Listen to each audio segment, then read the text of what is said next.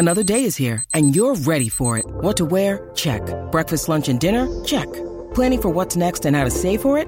That's where Bank of America can help. For your financial to-dos, Bank of America has experts ready to help get you closer to your goals.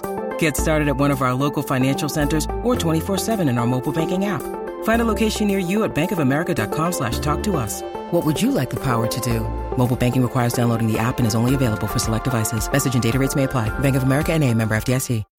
When you need mealtime inspiration, it's worth shopping Kroger, where you'll find over 30,000 mouthwatering choices that excite your inner foodie. And no matter what tasty choice you make, you'll enjoy our everyday low prices, plus extra ways to save, like digital coupons worth over $600 each week. You can also save up to $1 off per gallon at the pump with fuel points. More savings and more inspiring flavors make shopping Kroger worth it every time. Kroger, fresh for everyone. Fuel restrictions apply.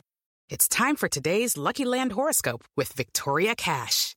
Life's gotten mundane, so shake up the daily routine and be adventurous with a trip to Lucky Land. You know what they say. Your chance to win starts with a spin.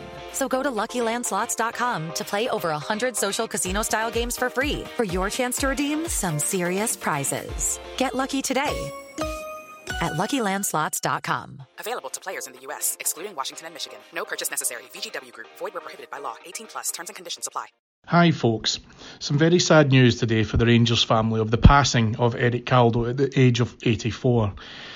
Mr. Caldow was born in Cumnock in May 1934 and he signed as a schoolboy for Rangers in 1940, aged 14. Returning to the club from a loan to Muirkirk Juniors, Mr. Caldow signed his full time contract aged 18 in 1952 and a year later would start for manager Bill Struth in a 4 2 League Cup win over Ayr in September 1953. Mr. Caldo would go on to play a total of 407 competitive games for the club, playing in some of the greatest Rangers teams to ever take the field. Equally exceptional on either flank, Mr. Caldow used a footballing brain ahead of its time to read the play of the game rather than committing to tackles, and over time would take his rightful place alongside other legends such as Woodburn, Cox, Waddell, Shearer, Ritchie, McKinnon, Baxter, Greig, Henderson, Millar, Brand, and Wilson. He finished his Rangers career in the summer of 1966, aged 32, having won five league titles, three Scottish Cups, and two League Cups. He was the first captain of Rangers ever to appear in a European Cup final and was the first Rangers player to play at the World Cup finals in Sweden in 1958. For his country, he won 40 Scotland caps, 14 as captain. He never once received a booking, and he never once scored from open play, but managed to find the net 25 times from the penalty spot, relinquishing this responsibility only to the penalty king Johnny Hubbard. And but for a horrific triple leg fracture suffered at Wembley whilst at the peak of his career, Mr. Caldow would have surely added to the caps and club appearances he had already so deservedly achieved. Club chairman Dave King led tributes to Mr. Caldow today, saying Eric was a player who could easily be described as heroic and came to epitomise the standards, characteristics, and values associated with this club. Greatest ever Ranger John Greig also echoed this. Eric was an absolute gentleman and such a likeable chap. You can't play over 400 times for Rangers and not be something special, and he definitely helped me a lot when I was a young boy at the club. He was a class act, and the biggest compliment you can give Eric is that a lot of people outside the club, when they saw him, would say, That's Eric Caldow of Rangers. A true hero, a husband, a father, a gentleman, and a legend, Mr. Caldow is also an inductee in both the Rangers and Scotland Hall of Fame. He'll be sorely missed by the Rangers family, and I speak for everyone at Heart and Hand when I give our sincere condolences to his family and friends at this very, very sad time.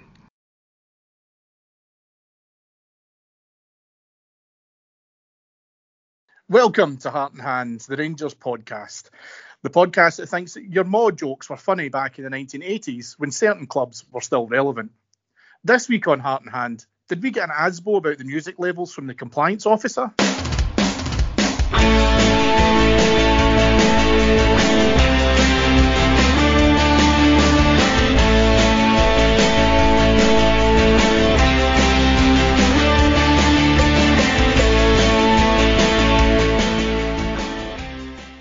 Hello, welcome to Heart and Hand. Uh, my name is Cameron Bell. I am your host for this week. Uh, I am standing in for our beloved David Edgar, who at this point in time is flying back to the UK after a phenomenal ORSA convention where David was exposed to the sun and also had to exercise. So I very much doubt that we're going to see him back here in one piece. Uh, this week on Heart and Hand, we're going to talk about the Aberdeen game. I am not allowed to do this without adult responsibility, so I brought along a couple of guests. Uh, the first of which is our tactics gimp, Mr. Adam Thornton. Adam, how are you? I'm not sure I'm an adult, but I'm very well, thank you. Excellent, excellent. Um, and completing this uh, this group of uh, autumn sunset haired uh, podders is our very own Andy McGowan. Andrew, how are you this evening? I'm very good. Do you see how Adam didn't deny he was a gimp? Oh, aye, No, aye. Not the not the first thing to do there as well. Okay, boys. So we've got a little bit to get through, so we will get cracking. So obviously, Rangers um, had the misfortune of having to visit Pittodrie yesterday um, in the quarterfinals of the Scottish Cup for a one-all draw. Both Adam and Andy were both there. I assume that you both made it out all right, no injuries or anything like that. I was fine. I don't know about wee Adam, but No, I was absolutely brand new. The bus was in the You all right? bus was in the bus park for a bit longer than I'd have liked, but yes, uh, home in one piece. Excellent, excellent. Right, okay. So um, the manager had said in his, in his pre-match on Friday that there was going to be a big focus on Alfredo Morelos um, and Scott McKenna in this game. The, the manager described it as box office and wanted to be able to see those two players being able to try and have a proper go at each other. And sure enough, right straight away from the, the, the beginning of the game, Kevin Clancy gives a foul against Alfredo Morelos. Uh, we're about 80 seconds into the game at this point. Um, and then we are still pretty much kind of taking our seats at this stage because uh, eight minutes in is the first opening kind of opportunity. Uh, Connor Goldson is forced to deal with a through ball to Gary Mackay-Steven as it's hit down a channel. Um, Goldson goes to ground, I think, in an attempt to be able to slide and try and clear the ball. He uh, clips Mackay-Steven in kind of the back of the heel. He goes down and a penalty is awarded. Boys, do you think that that was a fair decision? I'll come to Adam first. Uh, yes, I do. Uh, I think it was a penalty. Um, it's it's a bit of a fuck up on on our part. I think obviously Candeias gets the ball on the halfway line and, and he gets closed down quite well. Tav goes to, to overlap him, but Candeias doesn't use his left foot, but for whatever reason gets gets caught in a ankle. Uh, low, I think it is, takes the ball off him and, and advances, and then it's, it's a decent ball in, but Goldson needs to commit to clearing that ball quicker than he does. Worrall needs to shout as well and let him know that someone's coming. I'm not quite sure what Goldson's up to. I don't know why he went to ground, but he seemed to be on the ground for an eternity uh, before he was, I think, deciding to hook it away. I, I'm not sure why he went to ground, but obviously by the time he, he got to the ball, Mackay-Steven had nipped in in front of him, and Goldson wasn't aware of it, but he takes him out in the penalty box. And uh, a penalty, a fair award. ah, it was absolutely a penalty. I've got a wee bit of sympathy for Goldson. I thought um, I thought it was just one of the things. He's, he's got a clear sight of the ball. Um, Mackay-Steven's kind of blindsided him. He's fast, we know that, and he just getting in front of him and it, he clips him. So, and I've heard it said that Worrall should have shouted, but I think Worrall's going to be watching that, expecting Goldson to get the ball. So um, it was definitely a penalty, but I don't think it was. Uh, I wouldn't blame Goldson for it. Well, um, there's a little bit of a kind of delay because Mackay-Steven is legitimately hurt um, and receives treatment um, before Sam Cosgrove can put the ball on the spot. He he does so after some protestations from Allan McGregor, rightfully so, because it looks like the ball is about six inches off the spot, in my opinion. But hey ho. Um, Cosgrove hits a powerful shot down towards uh, McGregor's left hand lower corner. He does get a touch in it, um, and he is unlucky to keep it out. You can see his frustration um, as soon as the ball goes in. He's punching the ground. Uh, Adam, he's he's unlucky, but this is a terrible start, and straight away we've got a job in our hands. Is. We hadn't started very well uh, as it was, um, but he's very unlucky getting that. Also, I don't know why that has crept in in probably the last 10 years or so that you, you're allowed to put the ball as pretty much only a little part of the ball was allowed to be on the spot or in the corner for uh, corner kicks and stuff. It's very strange. I don't know why. I don't really see the point in it. Um, but McGregor's right. The ball's nearly what half a yard probably further than, than you would expect it to be. It is still slightly on the spot, but surely that's a, an advantage. It seems bizarre. Um, it's a it's a decent penalty actually, and McGregor does very very well to guess, and he just can't get the full hand on it. But yeah, eight minutes gone, one 0 down. We've not really. You can usually tell we wasn't in the first five minutes or so whether we're, we're up for it. It didn't look like we were, um, and losing the goal at that time was not good at all. Andy, we're out of sorts now because if you look at our last um, few games, we've had the blistering start. All of a sudden, now we're taking a taste of our own medicine. Aye. Before the game, I mean, uh, I was a wee bit pessimistic because we've no we've not really put four games together all season. So there was always a potential that we get this game and this is our usual fourth game blues kind of thing. And um, although the, the the start, the first five minutes or whatever it was, it was, it was fairly even. The penalty, clearly a penalty, and you're behind the eight ball to start with, and your mind starts playing tricks on you because you're thinking if they get another goal, this is all over. Our seasons are over, and. Uh, we did well to dig in, to be honest, because uh, uh, for most of that first half, Aberdeen had the majority of the momentum. Uh, the pitch was not conducive to the way we want to play football. That's that's another debate altogether. And the hyper physicality that I bore people to death with every week whenever I'm on the, the flagship or whenever I get a chance to express myself was in evidence again and again. Scottish referees let it happen. Um, so it was a tough, tough game for us. What I do like about us now is that we do seem to be able to be resilient enough to withstand the physicality, uh, regardless what team it is we're playing. Well, 30 minutes later, Alfredo Morelos is through on goal after a great through ball from from Arfield and um, puts in a low drive down towards the keeper's left to test Lewis, who saves it. Um, and then a minute after that, um, and Andy, I'd like to get your thoughts on this. Alfredo Morelos is uh, in a tussle with Considine. Um, he goes to ground easily, shall we say, and Kevin Clancy immediately produces a yellow card for diving. Was that deserved, in your opinion, Mr. McGowan? I think it was. I think he did go down very, very easily. However, however, we've got to look at the context because this is what does my not my not in, is that um, things happen in football games that involve Alfredo Morelos that you can't explain because people around him on the park get away with things that he doesn't. People get allowed to do things to him which other people don't get allowed to do to other players. And it's, I don't think it's blue tinted glasses. It, it, it is, for me, undeniable. If you rewind a wee bit before that actual incident, because um, Morelos in the first uh, I don't know, the first couple of minutes, I think he had a decision against him in the box at a corner kick, I think it was, and Clancy gave it, again, gave it against him, and, and Morelos gave Clancy the biggest mouthful of Spanish sweary words you've probably ever liberated. And you see, after that, Clancy gave him absolutely nothing, absolutely nothing, to the point where I said to my, my wife yesterday, says, he's deliberately no giving him a fucking thing. Um, the, the, the dive itself there was contact. If you look at it again, uh, Considine's got his arms up and around him, um, just enough to be the right side of no getting away a penalty because the no refs will no give a soft penalty for that. But it should be spotted. If it was spotted and Morelos doesn't need to go to ground, what Morelos is doing there is throwing himself to ground and say, for fuck's sake, you don't see this guy's got a hold of me. So I think it probably was a dive. I think it probably was a yellow card. If it was the other way about, I'd be saying it was. But my point I would make to you, Cammy, because you're the ref, is I think he's getting refereed to a different standard. I don't think there's any question about it whatsoever. Adam, it seems very easy to to book Alfredo Morelos in Scotland.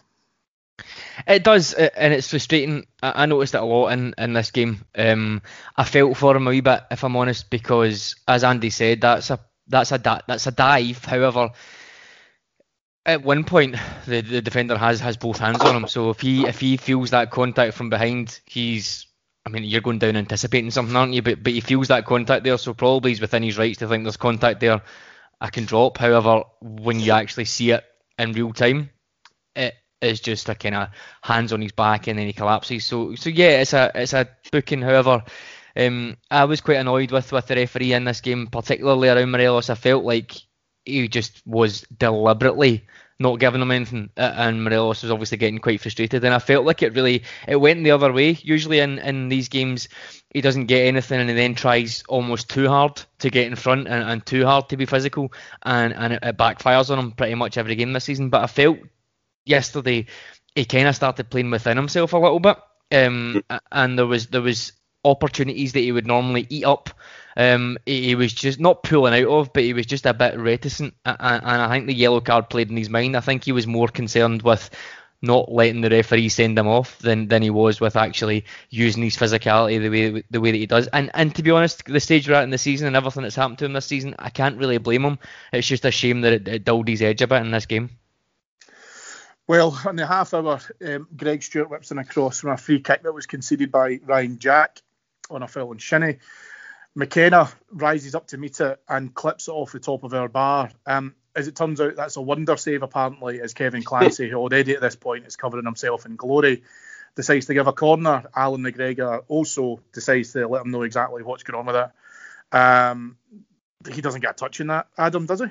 No, no chance. Um, even from, from where I was standing, I, I seen it hits the bar. McGregor's nowhere near it, and you can see McGregor is absolutely fuming um, with the referee and the linesman, but but nothing happens, obviously. Um, a few minutes after that, a Niall McGinn shot. Niall McGinn came on at this point for Gary Mackay-Steven, who had to be taken off for the aforementioned injury in the penalty award. The shot goes high over the bar after Shinnie's original shot has been blocked by us. Um, Ryan Kent is able to get in the, the end of a great counter move and, and, unfortunately fails to force a save from Lewis. And then when we're on 40 minutes, um, a really great actual through ball is a high ball by Connor Goldson drops nicely for Daniel Candeias, who is going through, unfortunately pulls it wide. Um, because of the Mackay-Steven injury, um, we've had three minutes of injury time at the end of the first half. And uh, this was probably our best chance of the half, in my opinion. There's some great work by Scott Arfield to be able to try and create a move. Tav opts in, um, and it has the goal at his mercy. However, decides at this stage rather than shooting is to, to pass it to Morelos and it's scuffed by the Russian Aberdeen defender. And that is pretty much the last uh, action of the half. Adam, James Tavernier is your man. Why did he not shoot? I think it was because it was on his left foot, but it's quite annoying that he chose that pass. I mean, obviously he's not got eyes in the back of his head, but if right behind him, five yards behind him, Ryan Kent is an absolute acres of space. Um, all he has to do is kind of take that touch set himself in the box and, and play it whatever way he wants. But I think he just got a bit of a nosebleed up there. Um, he, he needs to burst that with his left foot. However, it's his weaker foot. He's maybe not comfortable, but we had two shots in target in the whole game. Um, we've seen the last couple of weeks how we hit a shot from outside the box and we're actually not bad at it when we actually hit them. For me, this was obviously just inside the box, but he just needs to blitter it and, and see what happens, to be honest. And you're, you know, the eternal optimist. What's the feeling in the stands at this point? Is it arse clenching time, or do we expect to see a rocket from the manager move us up a gear? I think it's realism. I mean, I think we, uh, well, I, I, can only speak for myself, but at half time I'm like, I'm thinking myself, there's seasons on the line here.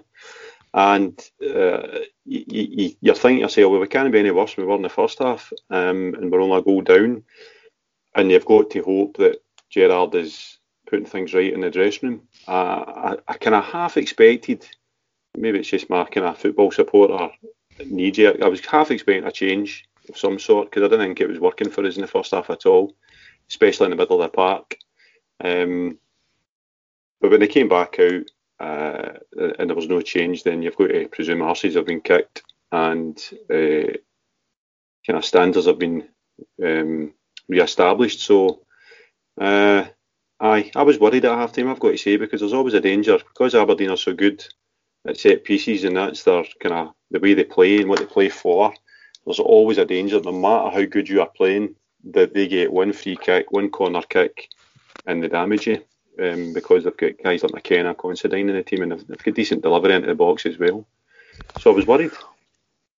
Well, um, if standards have changed in the second half, it hasn't come from Kevin Clancy, who at this point decides to give another foul against Alfredo Morelos uh, to the decision of Aberdeen.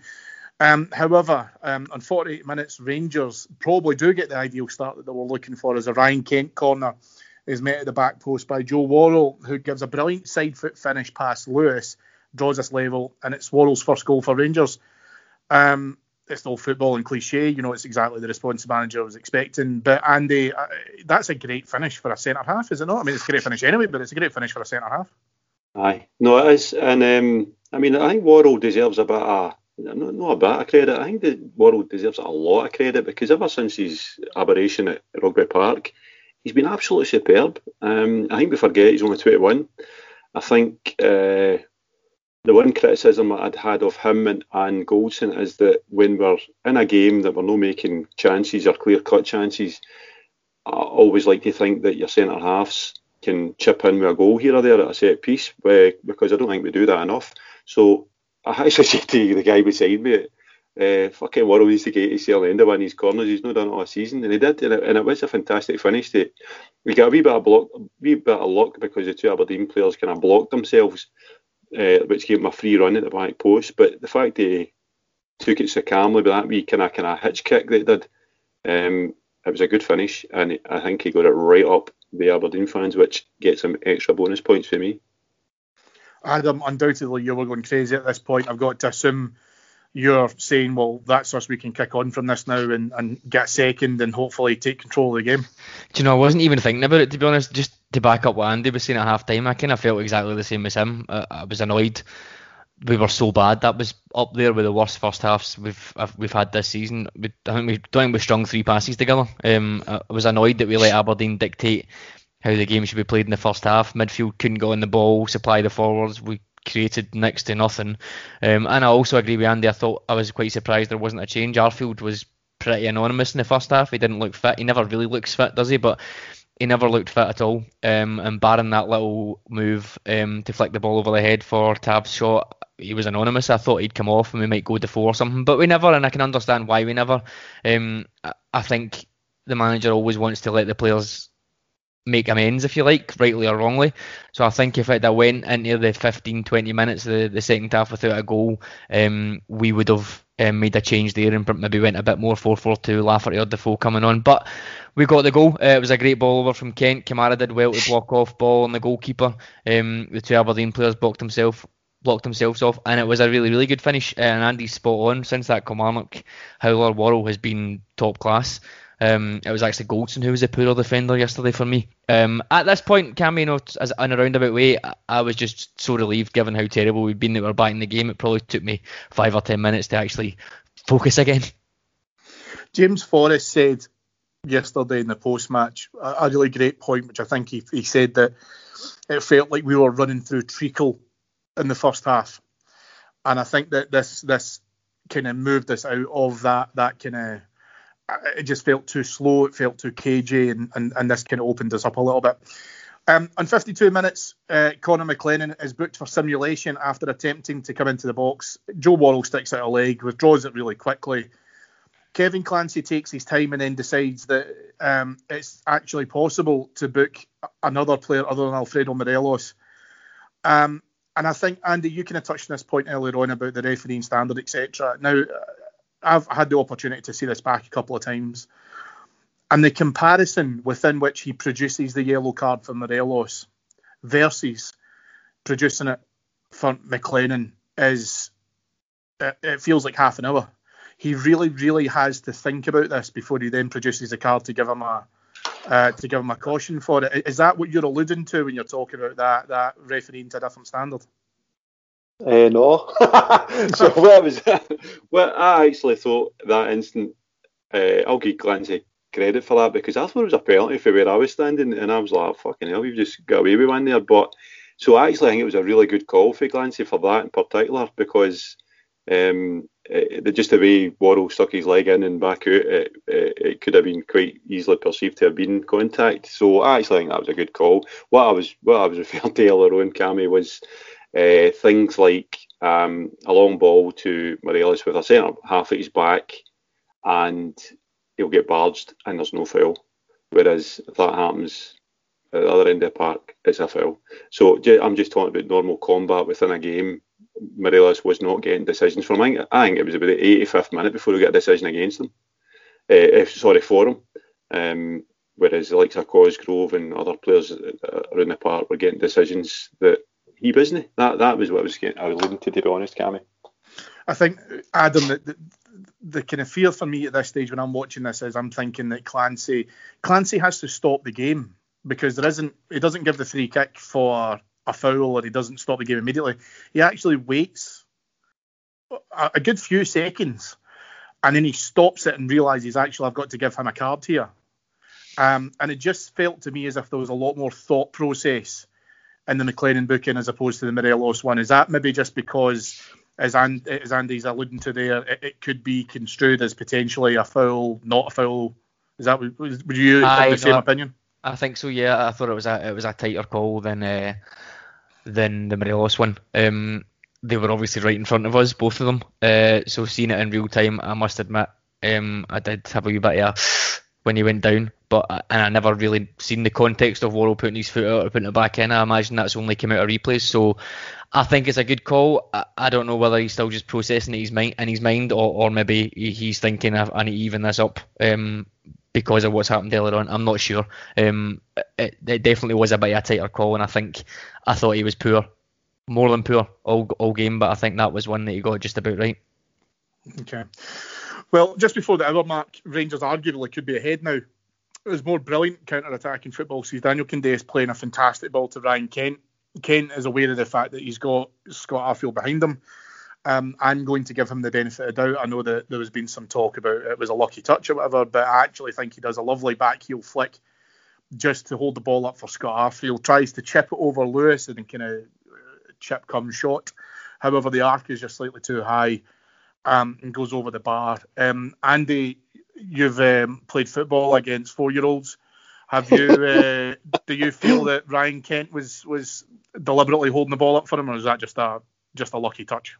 Uh, I think uh, I think it was I think he was trying to stop the ball for himself, which would have been an incredible skill to uh, pull off. But you've seen him do that kind of thing where he kind of does a, a movement where it's not quite a Johan Cruyff turn, but it's that kind of same kind of control in one movement. So whatever way it worked, it was it was fantastic anyway because what he did was he stopped the ball um, and gave either himself or Arfield as it was the opportunity to actually get a shot away. Arfield should have done better, I felt. Um, and Adam, I, I, touched on it earlier on. Arfield's a key player for us because when you're playing Morelos up front yourself with two wide men, Arfield is the supplementary striker in effect, isn't he? And for me, he was he was kind of falling in both uh, both fronts. Midfield, he was non-existent, and then going forward, he was he, was, he wasn't there when balls were in the box and stuff like that. So when he gets a chance like that, I think that's uh, that's a kind of measure of whether you've got a top class number ten or whatever you want to call it. Um, that should be in the pokey, uh, and we would have won the, the match if that went in at that point in the game. He frustrates me a wee bit, Andy. Um, I think I said this on, on I think it might have been Tactics Talk last week, but he's almost he's so close to being brilliant. Um, every game there's there's one or two little things that just almost come off. Um, every game, pretty much, he just misses it, or, or he just misses a, a sitter, as we've seen. Was it uh, Dundee? It must have been. Um, there was a couple of chances where, where he should have buried buried them, and he never. Um, and then obviously he goes out against Hamilton and scores a, a 20 20 yarder. So he's he, he is a bit of a, a bit of a mystery sometimes. I thought he was, as I said, I thought he was really really poor in the first half. He wasn't didn't really seem to know where he was playing um, in the first half. In the second half, he played so so so high. It was obviously a tactic by uh, by Gerrard to get him up and, and, get him supporting Morelos, but what that did was because Jack was way off it as well. Kamara was fine, not not terrible, not great, but there was just such a big disconnect in the midfield. And Cammy, that point that James made on on uh, post match about running through Treacle, I think we caused that ourselves for for some reason. Aberdeen getting that early goal was the worst thing that can happen because they'll just effectively sit in um, not not fully like backs to the wall, but they'll sit in, they'll let us have the ball, Goldson and Worrall have the ball, and just cut off the supply lines, and we just still can't play through it. We kind of thought we were over it with those three games, although we did heavily caveat um, poor teams and, and down to 10 men, etc. The first time we came up against a, a relatively decent, organised defensive team, um, we just revert to type and just start pinging balls and, and losing challenges, etc. And then the second half, we do come back in it as you're talking about, um, but most of it's hitting on the counter, which we're great at anyway. It's, it's because we've scored and Aberdeen are wanting to come out and wanting to bury it, and, and they're pushing forward. All our good chances are on the counter. Nothing comes from really, really good possession play or, or cutting them open. It's all Aberdeen pushing up and us hitting them on the counter. So I was frustrated at the way that we approached the game. And in the second half, that's just the way that we play um, in these type of games. But I was hoping we would kind of go over it and we're trying something a bit different. See, see the the theme. Sorry, Cammy, interrupt. See, the theme is in, in the games that we've played poorly or we've struggled or laboured. you'll see your two centre halves having an awful lot of the ball, and you'll see the opposition team quite happy for that to happen.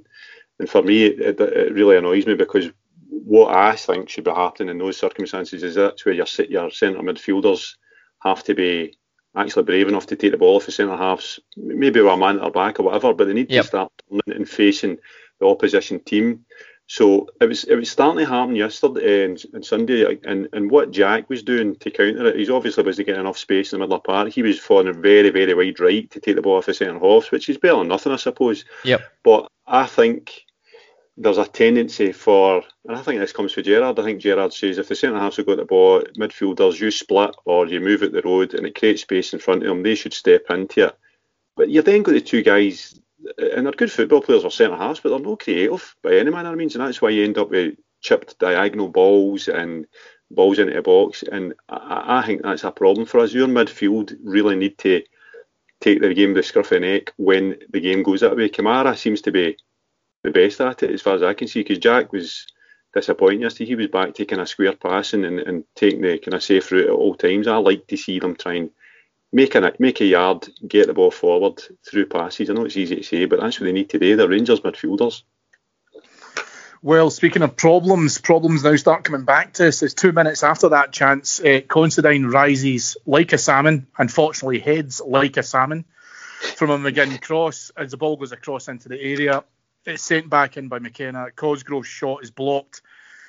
Um, and much to the chagrin of the BBC studio, Rangers clear the decks McKenna's missing the target in the next attack as well with a header, and Adam is it now back to arse buttons making time?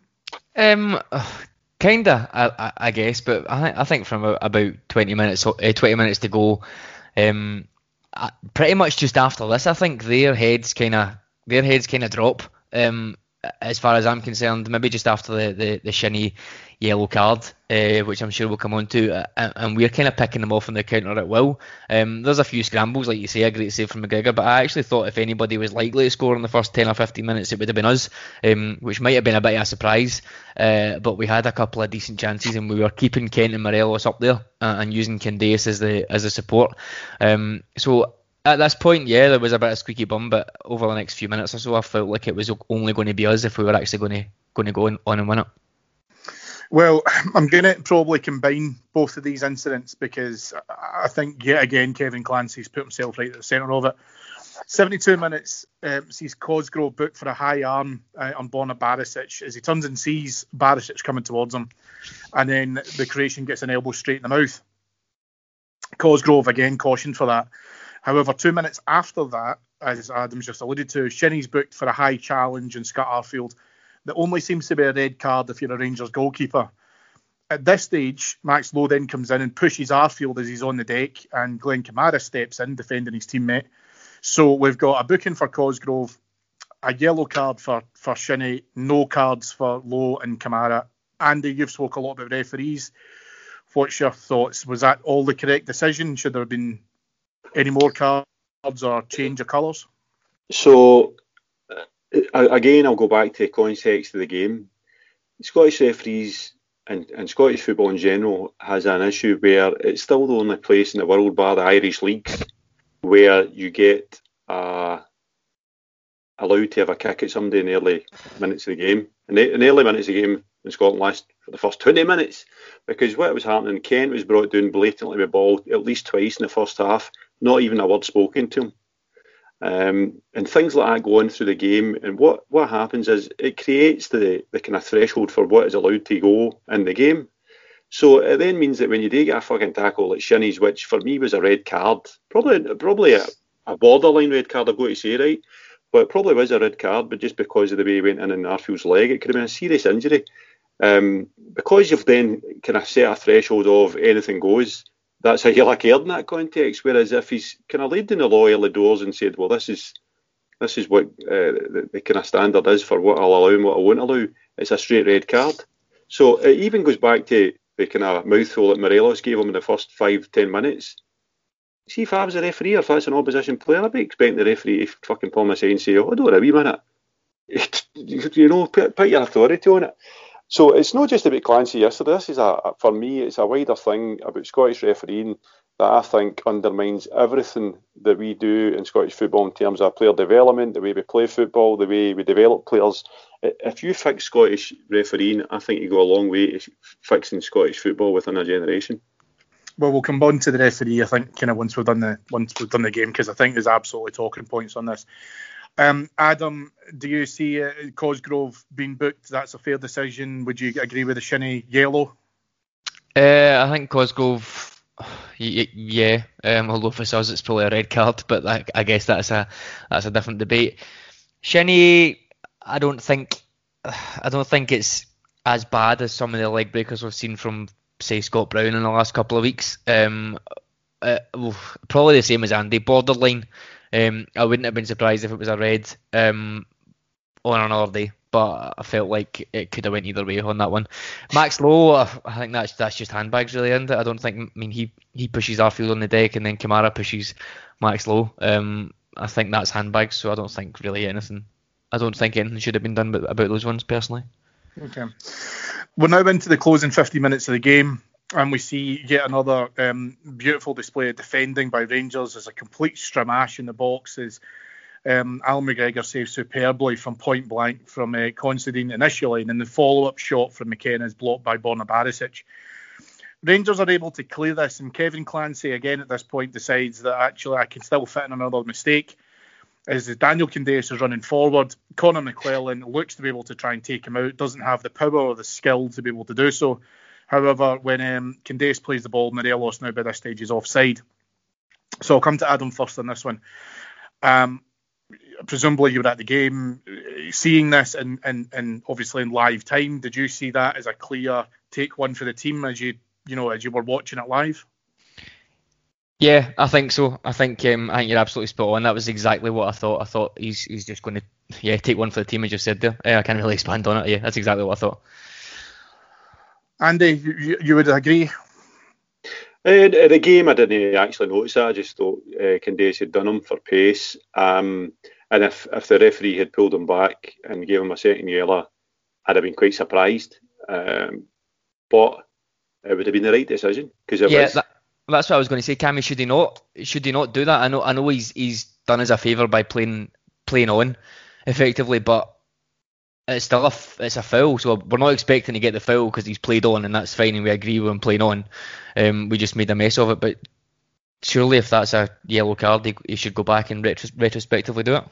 He should stop it straight away as part of the kind of laws of it. What he should be doing is stop that immediately because he knows he's about to send someone off for a second yellow. So he should have immediately called the foul. But the reason why I was uh, interested was because straight away you've got two different viewpoints. I think Adam, you were saying you saw that, you saw what he was trying to do, and Andy, you had said no, I didn't see it as that. So even giving Clancy the benefit of the doubt, he probably might think that McLennan is later him, but when you watch it back, is obviously you'd have the benefit to do.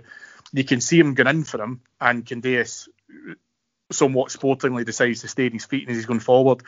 And I don't think for a single minute Daniel Candeias has got any idea or any awareness of who it is that's about to tackle him, and therefore he should take the dive to or take the hit in order to see a red produced. I think he's obviously trying to play with the game. But I think we'll come back to that because I think, like you say, it's part of that kind of wider conversation regarding some of the referee standpoints. Um, Cammy, Cammy, yes, sir. In my, in my defence, I was frisbeeing a, a seat at an Aberdeen fan seat at the time. Well, it's hard to see through the flare smoke, Andy, so I just wanted to make sure that you were all right with it. Um, so we're kind of into the closing stages of the game. We've got some more great plays from uh, Rangers on the counter as well. Alfredo Morelos is hoping that the ball can come through to him a wee bit earlier. So Daniel Candeias is hoping the ball can come through to him a little bit earlier. Um, and then the kind of last chance of the game is is seeing Morelos shot blocked from a quite high angle. The ball's difficult to take, and he still gets a shot on it. And there's a slight touch of the hand off. I think it's McKenna, but it's very close to his body.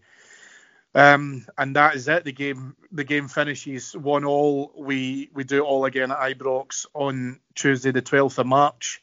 Um, boys, I've got to assume that like me, you would have taken the draw at half time. Adam, is that fair or is that me being usually pessimistic? No, absolutely. That was, as I said, that was one of the worst halves um, we've seen this season. Uh, I would have, I would have bit your hand off for, for the draw at half time. It maybe feels a little bit different because we came into it so early in the second half. Was it the 49th minute? Um, uh, it maybe feels like a bit more deflated because we probably had chances to win it. I would argue we had just as many good chances as Aberdeen in the second half. As you said, we were picking them off in the counter, but just uh, through our own fault, um, just really bad decision making in that, that second half. We could have probably had one or two goals even. So yeah, no, I agree with that. Andy, did you think that we were unlucky or we got out of jail? What, what was your thoughts at 90 minutes? Um, I, I, I was glad to get away with a draw. I, I, think I wouldn't say we got out of jail because I think we gave as good as we got in terms of game. It was a, a kind of fairly even cup tie.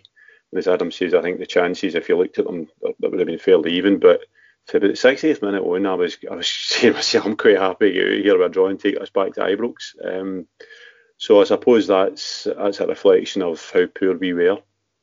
I don't think I, I find it quite unnerving slightly that people are like, oh, we'll get them back to Ibrox and, and we'll sort them out there. Now, obviously we did that against Kilmarnock, um, and we played in a way that, that we didn't think we would play. The only thing I'm hoping is that we do that again. Um, but Aberdeen are not a great team, as we know. They're really good defensively. So while it might be a wee missed opportunity that we didn't get one of those goals in the counter, I don't think it's as easy as turning up next Tuesday and expecting them to let us beat them. Um, they've started doing this thing against us in the last couple of games. Andy, it kind of alludes to what you were saying there about we should split the midfield and, and kind of give them an option. Aberdeen are pretty much man marking us, mm-hmm. our front six to a ridiculous level just now. They, they literally follow the man around the, the pitch, regardless of the area they move into. I mean, it's fair enough, but a half decent team should be able to take advantage of that. And I just worry when we get to Ibrox, they're going to be even more defensive than they were uh, yesterday. Um, and it, it'll pose a bit of a problem. I stuck a wee thread up on Twitter on Friday night uh, talking about how well we've been doing the last couple of games by Goldson having the ball and bringing it out and, and as you said, Jack and Kamara split the defence and the ball gets played right up to Kent or, or Morelos or Candeias and we can turn and move. We need to get back to that for this this game. There's there's no two ways about it. This is the biggest game of the season. I know we say that every every cup game, but it's the biggest game of the season, and it's a concern for me that we just lapsed back as soon as we got a wee bit of adversity and that goal down, we just lapsed back into doing what we'd been doing before. Um, the manager kind of didn't really seem to mention it post match. I don't know if he didn't want to put them on, uh, fling them under the bus um, so soon after he had a go at them in the St Johnstone game. I'm not sure, but it's, it's a concern that our default just seems to be that playing within ourselves and then hoping to hit teams in the break. We really need to sort that out for the next the next round. And uh, I want to come back to the point because we talked about obviously Clancy and, and obviously how strongly you had felt about what was going on with Morelos. So I think looking back at this and doing a bit of kind of review of the game, personally speaking, I am pretty stunned that that game finished with no red cards. Mm-hmm. Um, is it a case that you think that with Clancy, who I think was trying to do the whole, you know, two wrongs make it right, etc., when he's trying to even things up and and, he, and his various other bits and bobs, he took time to settle to get into the game as well. But yet, straight away, Alfredo Morelos, as you say, gets no real quarter, gets no real support. It feels very much as if it's very easy to to condemn Alfredo Morelos if you're a referee. Everything is his fault. He doesn't get anything, etc. And then again, like you say, from the booking, very straightforward to be able to give it. Now, although that we've we've we've kind of discussed the McLennan simulation booking, um, it just feels to me as if Morelos uh, is just constant under scrutiny by referees. I don't think Morelos is easy to uh, referee by any manner, manner. I mean, right? I think he's probably a nightmare. I think he's probably constant. But what what I did notice yesterday, and this is a, apart from Morelos keeping his head actually to, to stay on the park yesterday, what he's also doing is if he's got a gripe, he doesn't shout at the referee like um, there was a, a, an episode. I think I can't remember who it was. An Aberdeen player was doing injured and they've taken his time. It wasn't Mackay-Steven. It was in the, the, the Aberdeen half. And anyway Morelos is like fucking time wasting. So instead of going to the ref and making the, the kind of slapping his watch uh, gesture, he, he, went to Tav. he says to Tavernier, fuck's sake, about the time wasting. So Tavernier then had to go to the referee to tell him that. So he's obviously learning that he's got to keep his mouth shut and he's obviously going to learn that, that referees do not uh, take to him. Um, so, so that's a good sign because I think it means he's maturing and I think it means that he's actually taking things on board because he knows that he can't let the team doing many more times without a, a bit of retribution actually.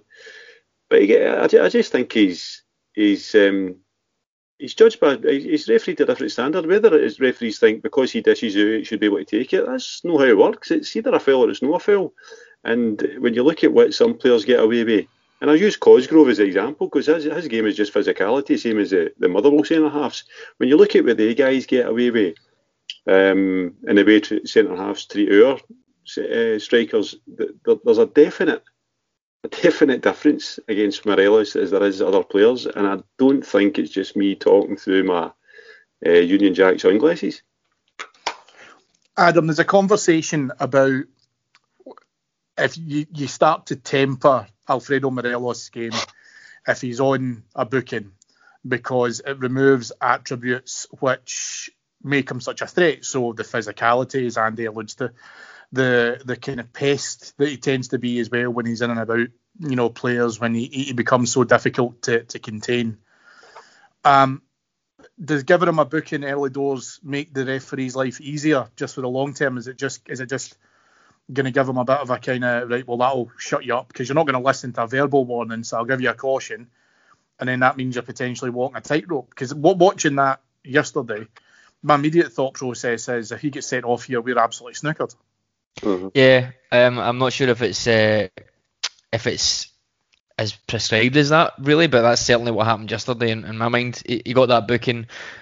I mean, it's obviously not the referee just, just giving him that to shut him up because it, it was a booking, but it completely dulled his edge. Um, it's the first I've seen it really um, noticeably that, that, that that's happened. Now we need to caveat it with he was pretty much up there on his own all game. He got next to no support. Um, Aberdeen were obviously taking lumps out of him as is their as is their want to do, and he probably felt that given the context of this particular game and that he's been sent off, is it is it ever, he's been sent off in every game he's played, hasn't he, against Aberdeen this year? So he may be just thinking, I really don't need the hassle for this. Um, so he's just played within himself. So I, I don't think referees would deliberately just give him a yellow card for for his first bad challenge to, to shut him up. However, I think it's clear that you just look at the evidence of yesterday, there was three, four fouls that, that were at best 50-50s um, and at worst clear fouls for him that he just wasn't getting and you can see how frustrated he gets so whether it's just a combination of him getting more frustrated and, and as I said before, trying to get to the ball first or, or, going over the top slightly to, to put his physicality out there to make sure that he wins the ball and it doesn't get given as a free kick and it just ends up being that two or three seconds too late and, he is very late and, he gets a booking. I'm not sure, but it is something that I don't, he's never going to change at this stage, and I don't think that the weight of opinion against him at the moment, uh, with what 15 games, 12, 15 games of the season to go, hopefully is ever going to change. I think we're just going to have to like it and lump it and, and try and protect him as best we can. You see players pulling him out of the line of duty. Um, at the Kilmarnock game where he was in about the he's in about the goalkeeper, um, and you see him getting pulled away by um, I think it was Mulumbu and then Joe Worrall. You see him, you see him yesterday as well, jumping into the, the fray when Arfield and Kamara are, are getting in the second half, and he's getting pulled away. He, he is going to be that aggressive, argumentative person, but we just need to try and do what we can do to to manage it. But ultimately, it's up to him. Um, and he's got to find a way to, to play with that edge, but but stay on the right line. As as Martin says, he needs to be Tynecastle Morelos that, that he was um, before Christmas, where he just treaded the line and stuck a toe over it, but but did not go anywhere near it. Um, and there was absolutely no danger of him getting sent off. But again, I don't think he got booked in that game, so it helps when you've got that leeway, I guess, of, of what you know you can be as physical as you want, and you've got one challenge in you. Um, if it gets into the second half of games, he kind of knows that hopefully he's not going to get sent off. But the early one just killed him yesterday. Yeah. Andy, the last time uh, in the Scottish Cup we drew away from home one-one. Um, the the return leg, if you will, was pretty successful for us in beating Kilmarnock five 0 One assumes that it won't be so easy against Aberdeen on the 12th of March. No, what worries me is the is the league game we had at Ibrox against Aberdeen because that was a very very frustrating night for us, and it was one where we were very critical of the team because we didn't have a solution. And, and this is where I go back to what I said earlier on. If if we're not going to do things by playing football, then you've got to you've got to either have a set play or you've got to have a player that steps outside himself and actually does something. And and, and by that I'm meaning the midfielders, like a Jack or um, Arfield, they need, they need to be scoring a goal for outside the box, or, or there, there, needs to be somebody pulling it out of the hat in those kind of games. It's not just a case of let's just keep the ball to Candeias or Kent and try and get balls in the box. That invariably against a team like Aberdeen, you're not going to get much change out of McKenna and Considine and, and Dominic Ball at right back kind of thing. So um, I, I, I wouldn't say I'm worried about the game. I think I think if we play as we have been playing the last three or four games, uh, Aberdeen will be able to live with. I think the first goal, I think it's, it's obvious and it's a cliche, but the first goal was obviously going to have a, a bearing on it. Um, because once Aberdeen get their nose ahead, they're very stuffy and, and, they, and they basically just form into a compact couple of lines, um, as we've seen uh, at Hampden. But listen, we've got players to beat them, uh, and I don't think they're coming to the Glasgow thinking, "Oh, great, we're going to Ibrox. Um, this will be an easy game." They'll, they'll be worried as well. Um, I, I, I think we've got to get into the game expecting to win. I don't think there's any question about it. Adam, because of the idiotic rules regarding obviously showing live football when a Champions League uh, night is on.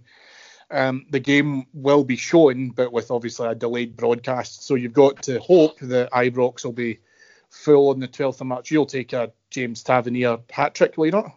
Oh, absolutely, that would be that would be brilliant.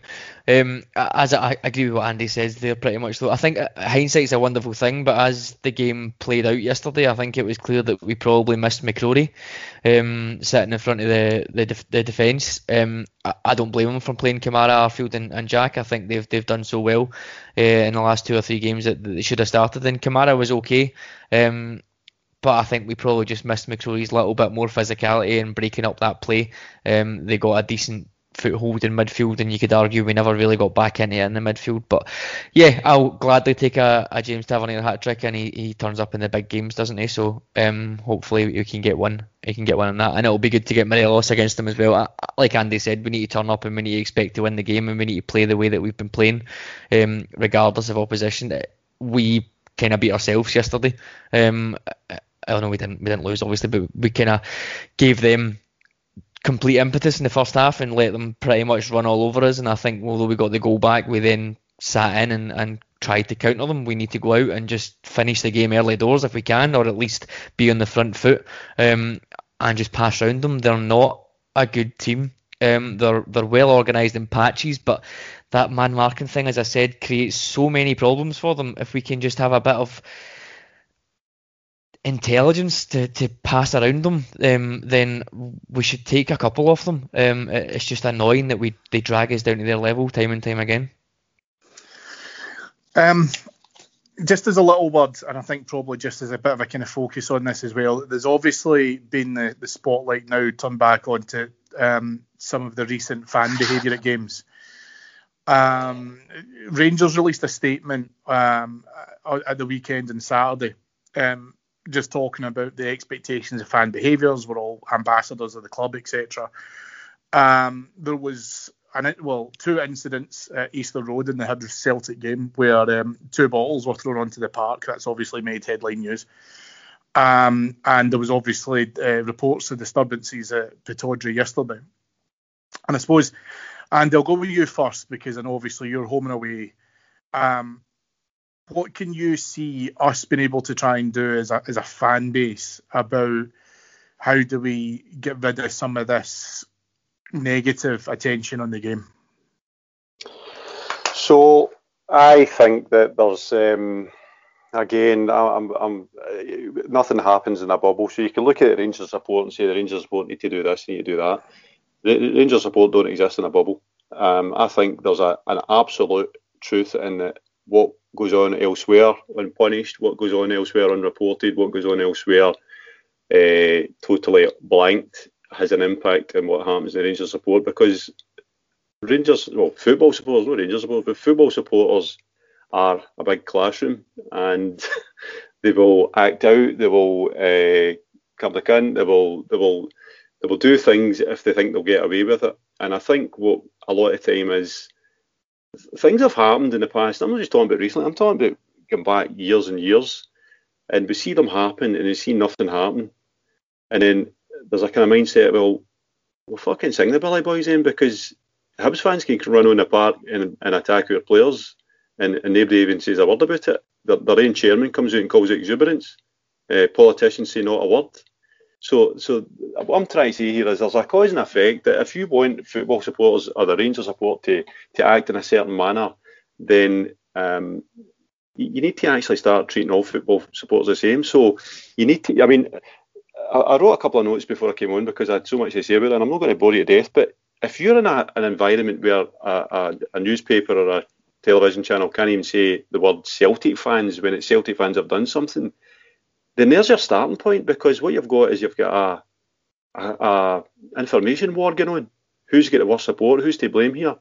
Um, Rangers fans can do a lot for themselves. I think. I think there needs to be a realisation for once and for all that the use of the word Fenians is by. You can't say it. I know what a Fenian means. We all know what a Fenian means. But the use of it in the context of a football song, it's indefensible now. It can't be used. You will not get away with it. You'll get uh, the club into trouble, as you will with F, fuck the Pope and everything else. It's just, you can't do it. If you if you still want to argue that case with me, please crack on. But you're you're no uh, realising what way the wind's blowing, and I don't think that's me being a hand wringer. I don't think that's me being an apologist. I think that's me just being absolutely real. Um, it, that that's a starting point for me. If you want to ask what the Rangers support could do, cut that out, and then you, you, you do have the right to take a wee bit of the moral high ground in. Adam, there's a point, and I totally agree with Andy here in terms of obviously where there's add-ons to certain things as well, and phrases and terminology, which I think we've got to now leave behind us. However, um, exactly as Andy says, that has to be unilateral, and I think for me at least, there's two main barriers to that. Um, we can absolutely bring our support into line because I believe that we can behave in a fair and responsible manner. But it's unfair to do so whilst other fans, for want of a better term, get away with language, songs, banners, phrasing, uh, which is seen as anti-Rangers, um, without any kind of form of repercussion, even from their own club, much less the footballing authority.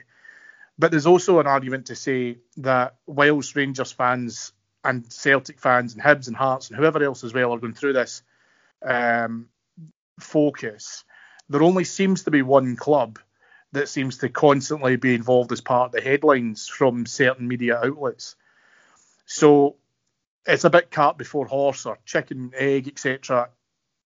Do you feel that at this point that we've got to step our game up and then apply the pressure elsewhere? Does does someone, whether it's the SFA, the Justice, whoever, come out and actually say no, we are going to treat all fans of all clubs with the same spiel?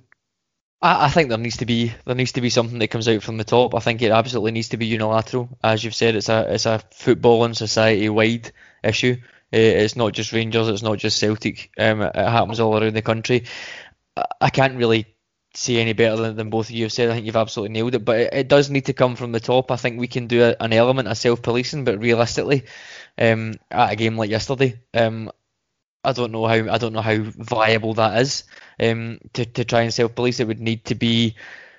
You, you can't do it. I don't think, Andy. I, I don't know if you if you agree or disagree with that. I, I don't think it's the, the right option for, for self-policing. I also don't think strict liability um, is not the way to go either. There needs to be some common sense applied to it. With regards to, oh, well, will they do it, so we should be allowed to do it as well. It's a wee bit of a juvenile argument for me. I get that we're not batting. I get that we're kind of at a disadvantage, and as you said, it's football fans rather than Celtic fans. I think there's an element that we can get our house in order, but I don't think we should be letting us letting us letting the support run riot just because another team does it as well. I think there needs to be a balance there that I don't think we're too far away from. I don't think we're we're terrible. Um, I, I think we've made loads of improvements certainly in the last what 10, 15 years or so. I, I think we we could do more, but other teams can do a lot more. If you ask me. So I, I, I, totally agree, Adam. I, I, I think we should we should actually clean up our act, regardless of what other clubs and other supports are doing. That, that is my position, right? But I think the reality is that you, you don't because you'll have fairly big swaths of the, the support that say, well, I'm not fucking doing it because they get away with this and they get away exactly. with that. Yeah. So so that that's my kind of point. But uh, just just in yesterday, right? And and I, of course the Rangers fans are getting stick, and rightly so because of the well at least one seat get ripped out and flung right, which is it's just unacceptable. You can't have that. What I would like to point out is that see yesterday at Pittodrie, obviously a lot of spare spare seats in, in Aberdeen end, a lot of spare seats. So why in the name of fuck, can there no be an extended segregation in that um, end of the ground? Because the fact that I've, I've been right on that fence, right? Uh, unfortunately, the first game back up in the Premier League we had under Warburton, I was right on that fence, and it was terrible. It was there was coins coming out, there was pies, there was spittle. It was just 90 minutes of pure abuse, and if you'd moved them, the supporters and made a, a whatever I don't know, 100, 100 feet uh, exclusion zone, like any normal police police with a, worth their salt would do that takes a lot of the sting out of that yesterday. And you're not going to get somebody throwing a, a, a seat and you're not going to get a flare right next to us. So I think uh, there's a lot of talk about who takes responsibility. This isn't uh, strictly a football thing. This is a policing thing. The police are fucking hopeless, right? We've seen it since the, Ham- the Hampden Cup final, where the police were outside and they didn't even know there was a riot going on outside, and we are walking out the ground saying, "By the way, there's a riot in there." And they're like, "What do you mean?" So the policing is absolutely abysmal. I think the security at football grounds is absolutely abysmal. I think the communication between the club security and the foot, uh, football, uh, the police is absolutely abysmal because I've wrote more letters to chief and superintendents than ever in my life. I think there's a major problem that is not just down to fans, it is not just down to football clubs. I think the police actually have to take the responsibility. And I think the, the current push for new legislation is a farce because, as far as I can tell, it's illegal to throw a seat well, first of all, it's illegal to rip it out and then throw it. So why do we need legislation to cover that? Um, and and by the by, why does a guy like James Dornan have to be the one that everybody's quite happy to allow to hold the reins on it? I mean, that in itself undermines the whole entire conversation that we're having here. Because if you're trying to tell me that we're going to follow the lead of a guy like him, you can forget it. I'll be singing the Billy Boys and tap a bus seat. So I think there needs to be some realization that there's a wider um, responsibility that Disney just fall on the Rangers board or the Rangers support. The police are there to do a job and they need to start doing it. Does that also include then bringing it closer to home, Andy?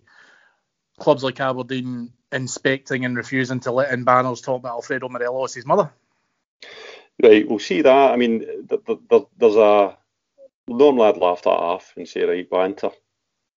But what we've seen is we had a similar banner a couple of weeks ago for, for Stevie Clarke, which you can either argue either way, whether was bad taste or banner or whatever. I thought it, I thought it was funny, right?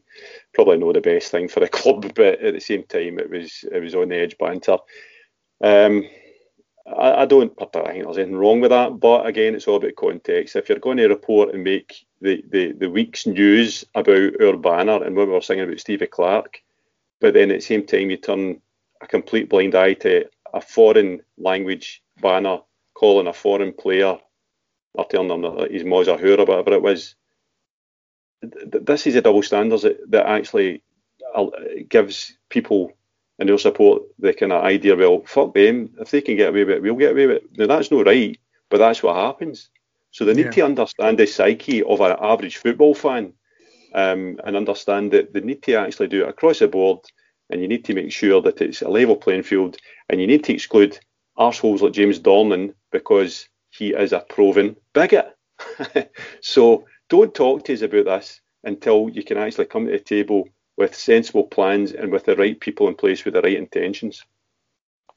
Well, we'll have to see, obviously, what will develop out the back of this because it'll be interesting to see, as, as Andy said, the progression of it and who's going to be involved in it.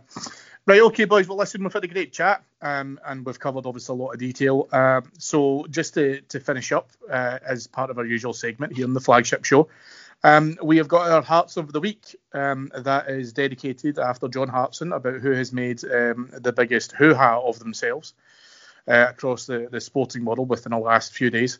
Um, John himself has almost been, been able to nominate himself as a prime contender for his own awards because uh, just uh, a few short hours before Brendan decided to move down south, he did say that Celtic was Rodgers' dream job and he would never leave it.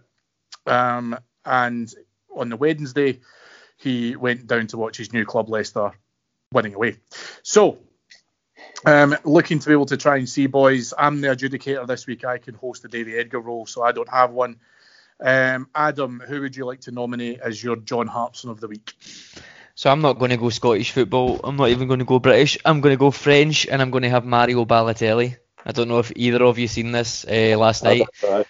fucking hell. He um, scored uh, 11 minutes into the into the game. It was actually a really good volley, um, kind of standing volley. He did he did very very well. Only his fourth goal of the season, so he's probably got potentially got a cheek to be celebrating it. However, clearly pre-planned, which is even sadder as he scores a goal and then he runs to I think it's a cameraman or an analyst right at the edge of the pitch, takes his phone off him. I was actually watching it. He, he pretty much takes his phone off him and just clicks Instagram and then goes live. There's not even an element of logging in or anything. So he's obviously placed that. He's obviously placed that phone there, um, and logged in already, thinking he's going to score, and he's got some poor some poor schmuck following him from one end of the pitch to the other, and hope that he scores, and then he does a live uh, a live video of his celebration. I just thought that was. I, I thought I think Bal- Balotelli is good value, but that particular one I just thought was absolutely tragic. So I'm going to nominate him. Uh, yes, I did. I did see this. Um, I, I, don't have Instagram that I would use so religiously. I didn't see the actual video footage of it being able to get put on. But yeah, I think the reports are yeah, it was all pre-planned with some guy who had Balotelli's phone and could just immediately give him access to it had he scored. Um, different, but I, think you could always use that word with Mario Balotelli. Um, okay, Andy, what have you got to compete against the the, the crazy mentalist Balotelli? Um, so uh, as you probably gathered from the way my, my voice was wobbling there during my rant about supporters' behaviour and strict liability and all that crap, I'm picking Jonathan Sutherland, Mr. Sportscene. Um, basically, because if you take kind of embody the, the current BBC attitude towards Rangers, it would be him. Uh, and more than that, he gets right in my touch because he's wee skinny fit jumpers and his tap button and uh, that fucking nasally voice. And he's turning into a wee virtue signaler on Twitter. He's retweeting everything he can find, and he hates banners that are nasty to Steve Clarke, And uh, it's just annoying me really, really badly. And I don't know. Uh, one other thing, for, for, for years I've thought he reminds me of something. I can't remember what it is. And I've, I finally realised the other day what it is. If you've ever seen the, the kind of animated movie Ants, that's with a Z, A N T Z he looks like the wee ants in it. He looks like a cartoon ant. And uh, he does every, time, every time I see him, I see a picture a, a, cartoon ant talking to me next to Stevie Thompson and Michael Stewart. And it, do, it there's some some kind of there's got to be some credit to him for being a bigger walloper than they two, because they two sit there like fucking as if they're the the gods of football. One was a Man United reserve for God knows how long, another one was a journeyman Scottish centre uh, centre forward. So Jonathan Sutherland is my Hearts of the week. I will um, give a little shout out to to Sportscene. I think it was last week's where um, they decided, and um, I, I, can't applaud this enough, to not give Michael Stewart a microphone. Um, so he was talking, and obviously you couldn't hear anything that he was saying. And the best thing about this was Sportscene, which was obviously was recorded and edited, etc. as well, um, albeit with I would assume pretty short time frames. Didn't decide to have him start that bit again. They actually just broadcast the fact that he didn't have a microphone and that they had bollocksed up, and then the next segment was shown, and then he then all of a sudden has been mic'd up. Um, but I have got to applaud the fact that Sportscene allowed that to go out because it's just a rip roaring arse of a production. And um, yeah, um, I, Adam, I'm sorry, I can't go against Jonathan Sutherland. It's not. I won't lie. Andy didn't make a great case, but as soon as he said it, it felt like the winner to me. Uh, it's like multiplying. Uh, it's like multiplying by zero. You can't pick. You can't pick somebody for sports and not expect to win. So I'm fine with that. Yeah, okay, can next next time you're on, you can pick uh, Stevie Thompson, or in that case, Scott McDonald, who was on last night, equally valuable in terms of footballing insight. Um, okay, well, listen, that's it for Heart and Hand this week. Um, if you've enjoyed what you've heard today and want to hear some more stunning content, please feel free to check out our Patreon site on patreon.com forward slash heart and hand, where you can get up to five shows a day across a variety of content relating to Rangers, football, home and abroad, and also much, much more. The last thing for me to do this week is to thank your executive producers in London, Mr. Mike Lee and Mr. Paul Myers. More importantly, my two fabulous guests today who have pulled me right out of a hole. Uh, first of all, Mr. Adam Thornton. Cheers, guys. Pleasure. Um, and Mr. Andy McGowan. Thanks, Cammy. I feel much better getting all that off my chest now. Thank you for your, the, the therapy session. Um, the the pod overlord, uh, Mr. Edgar, hopefully will be touching base in the UK within the next 24 hours, and likely will be with you on Heart and Hand Extra Show on Thursday. So that's all from us this week, and thanks so much, Bears. Have a great week uh, and enjoy the football on Friday. Thanks all. Bye bye.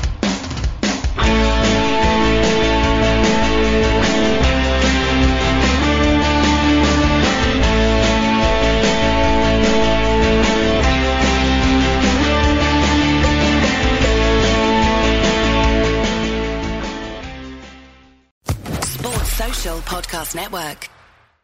It's time for today's Lucky Land horoscope with Victoria Cash. Life's gotten mundane, so shake up the daily routine and be adventurous with a trip to Lucky Land. You know what they say. Your chance to win starts with a spin. So go to LuckyLandSlots.com to play over 100 social casino-style games for free for your chance to redeem some serious prizes. Get lucky today at LuckyLandSlots.com. Available to players in the U.S., excluding Washington and Michigan. No purchase necessary. VGW Group. Void where prohibited by law. 18 plus. Terms and conditions apply.